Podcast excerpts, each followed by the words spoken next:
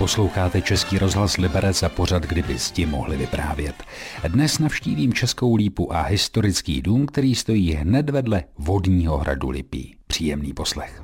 Červený dům je označení pro renesanční letohrádek, ale co je na tom hrozně zvláštní, kromě těch rámů oken, na něm nic červeného není, jsou tam z grafita černobílá, pak pás s loveckými výjevy, k tomu se dostaneme, ale proč červený, když červeného tady takřka není ani zbla? Protože kdysi v 19. století byla vevnitř ta loďie červeně vymalovaná, dosud ty sloupy nesou červenou barvu, už značně vybledlou ta výmalba tam byla tak zřetelně červená, že se tomu začalo říkat Červený dům, čili Roteshaus německy. Vysvětluje historik Českolipského muzea Jaroslav Panáček. Jakožto renesanční letohrádek je to svého druhu jediná stavba v celých severních Čechách, čili je to de facto unikát. Kdo za tou stavbou stojí? Kdo vlastně za ní může? Ona stojí doslova pár metrů od vodního hradu. V polovině 16. století byl majitelem té jedné čtvrtiny města a poloviny zámku byl Zikmund Berka z Dubé. To byl luterán, byl vychován v luteránském duchu, protože v té době už sem začali přicházet luteráni do České lípy, protestantismus sem přišel.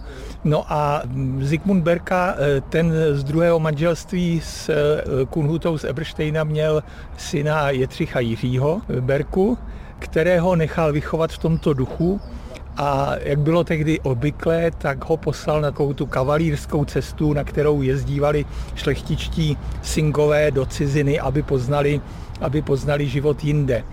Takže se vydal Jetřich v roce 1565 taky na takové cesty se svým preceptorem.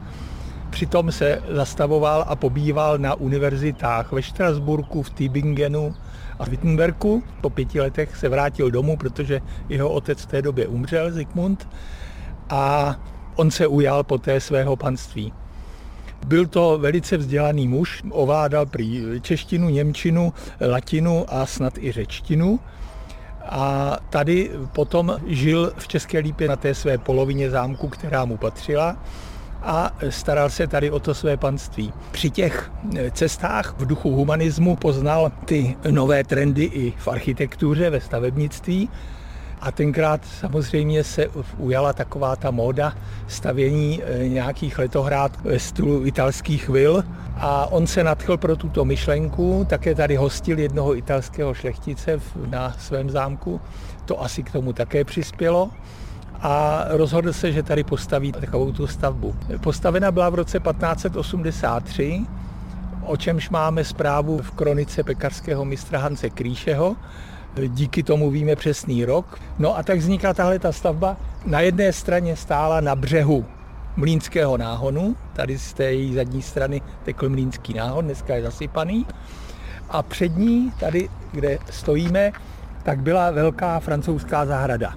Takže byl to prostě letohrádek pro kratochvíle panstva, aby tady mohli pobývat, zvát si sem své přátele. Někdy se o tom říká, že to byl lovecký eh, letohrádek, ale tomu jenom napovídají ty lovecké výjevy v tom zgrafitovém pásu pod tou lodí, ale není tomu tak. Byl to normální letohrádek pro kratochvíle a pro setkávání panstva a jejich přátel. V pořadu, kdyby zdi mohli vyprávět, jsem s historikem Českolipského muzea Jaroslavem Panáčkem navštívil Červený dům v České Lípě.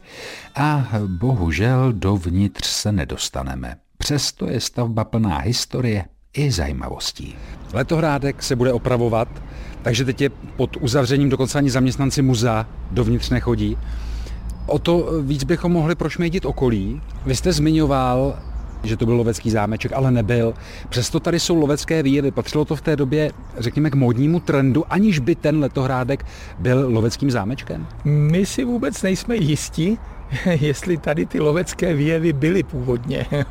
Potom e, využívání tím panstvem, poté když panství celé sjednotil Albrecht z Waldsteina do jednoho, všechny ty čtyři díly, tak eh, od té doby vrchnost bydlela na Novém zámku v Zahrádkách, nebydlela tady v České Lípě na zámku. Takže zámek a poté i eh, ten červený dům byl využíván jaksi utilitárně pro nějaké skladovací účely, později údajně pro bytové Víme pouze o jedné takové události, která se tady konala, to bylo v roce 1654 holdování měšťanů Alžbětě z Kounic, nové majitelce panství, která s manželem stála na té loďi a tady procházeli měšťané a e, vzdávali hold své vrchnosti. Ale poté o tom letohrádku nevíme e, další informace po nějakou dobu. Až teprve v 19. století víme, že tady byla barvírna. To také asi souvisí s tím pojmenováním toho červeného domu, protože tenkrát se hojně využívala červená barva na barvení látek. V roce 1837 tady byla zřízena hospoda, ta ovšem počase také přestala a letohrádek e, začal chátrat a v roce 1882 koupil jak zámek, tak i Červený dům koupil pan Alčul, což byl majitel cukrovaru a rozhodl se, že při třístém výročí postavení Červeného domu jej dá opravit. Údajně, aspoň to víme z literatury, nejsou o tom zase žádné, žádné zápisy, ty ředníci se do toho pustili dosti vehementně a otloukli dosti podstatnou část omítek, jak vevnitř, tak zvenčí. A jak se říká, vzali to z gruntu? Vzali to z gruntu, ano. Pan Alčul k tomu přizval Eduarda Štefena, což byl profesor zdejší reálky, akademický malíř, aby ten se ujal toho restaurování. Ten bohužel už přišel pozdě, takže vevnitř výmalba třeba holdovacího sálu, který je v prvním patře, tak byla úplně zničená. Zbyla tam jenom jedna, jenom jeden obraz, scéna e, Šaška a smrti, ta tam je do dneška tedy. A ten pás pod eh, lodí, tak ten byl údajně ve velice špatném stavu, opadaný. Zda tam byly lovecké výjevy, my vůbec nevíme, protože Eduard Štefen, ten tady ty lovecké výjevy nechal vytvořit podle rytin Eliase Ridingera. Takže možná, že tam ty lovecké výjevy byly.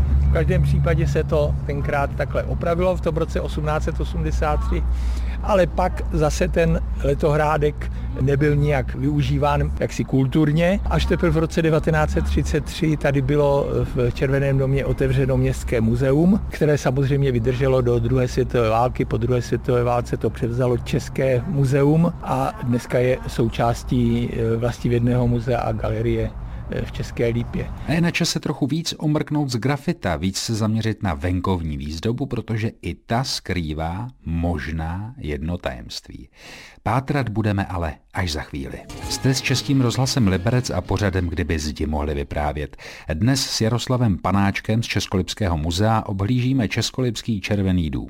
A i když je část domu kvůli rekonstrukci pod plachtou, zaměříme se na renesanční výzdobu a z grafita. Ani jsem netušil, kdo se může skrývat pod plachtou. Při obcházení Červeného domu jsme zmiňovali z grafita, která jsou dole, pás s loveckými motivy, ale nad těmi sloupy tam jsou i přesto opláštění kvůli té renovaci. Jsou tam vidět portréty. Jsou to portréty konkrétní, nebo je to čistě jenom dekorativní záležitost? Je to dekorativní záležitost, jsou to jacísi římští hrdinové z římských bájí. Pouze o prostředním z nich, který je tady někde uprostřed. To já, on bude vidět, když se dobře natočíme. Tady ten? Ne, ne, ještě, ještě. Tak ten úplně dobře vidět není. No, dobře vidět není. Tak tam se o tom tvrdí, že je to spodobnění Danta Alighieriho. Podle toho tohoto obrazu a i podle vzhledu té stavby se soudí, že si mohl na to Jetřich Jiří Berka pozvat nějaké italské stavitele, protože ti tady v Čechách v té době v 16. století působili. Působili třeba na Grabštejně, na Nelahoze vsi a e, dalších zámcích. Ale je to jenom domněnka. Důkazy chybí. Důkazy chybí. Co spousta českolipanů zná a vnímá jako součást Červeného domu, jsou ty domy, které jsou doslova na něj přilepeny z pravé strany, pokud se budeme tedy koukat od vodního hradu. To jsou novodobé domy. Do té doby, než tu byly ty domy, tak tady vlastně stojíme na místě předhradí Českolipského hradu a jeho hospodářského dvora, který se táhl odsaď až v podstatě tam k té, nemyslím tuto silnici na náspu, ale až k té další silnici to se táhlo až k tomu, čemu se českolipáci říkají Benar. Takže to, to, to znamená nakonec Moskevské ulice. V podstatě nakonec Moskevské ulice, ano. To byl velký vrchnostenský dvůr a vedle toho červeného domu podél toho mlínského náhonu byly přistaveny stodoly a stáje.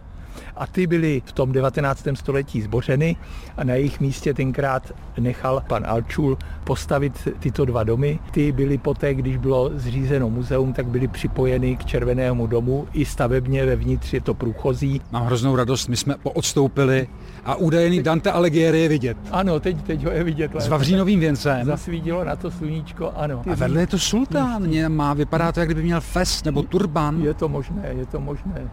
No. Tamhle to vypadá na přilbici, Přiznám se, že víc mě to připomíná přilbici z 30 leté války. To asi bude, protože v té době také ty, ty hrdiny spodobňovaly v tom odění dobovém. dobovém takže... A má to spoustu florálních motivů, nahoře to vypadá květy tulipánů a po stranách ano, jsou také květiny. Ano. Celá loďie v tom prvním patře byla, eh, měla výmalbu stropu květinovou. Je tam dneska, dneska dosud jako vidět, ale je už značně sešlá. Předtím, než, než si dělala ta velká obnova, tak tyto arkády dole v přízemí, ty byly dokonce zazděné, ty se nechali potom vybourat a otevřít. Těch zásahů tady samozřejmě bylo více. Po druhé světové válce samozřejmě nebyl už zase v příliš dobrém stavu a před několika lety došlo k restaurování těch grafit, protože už hrozilo to, že tam z nich za chvíli nezbyde nic. Teď teprve má nastat další fáze restaurování celého Červeného domu i uvnitř. K tomu ovšem musí předcházet vystěhování sbírek, které tam jsou, protože v současné době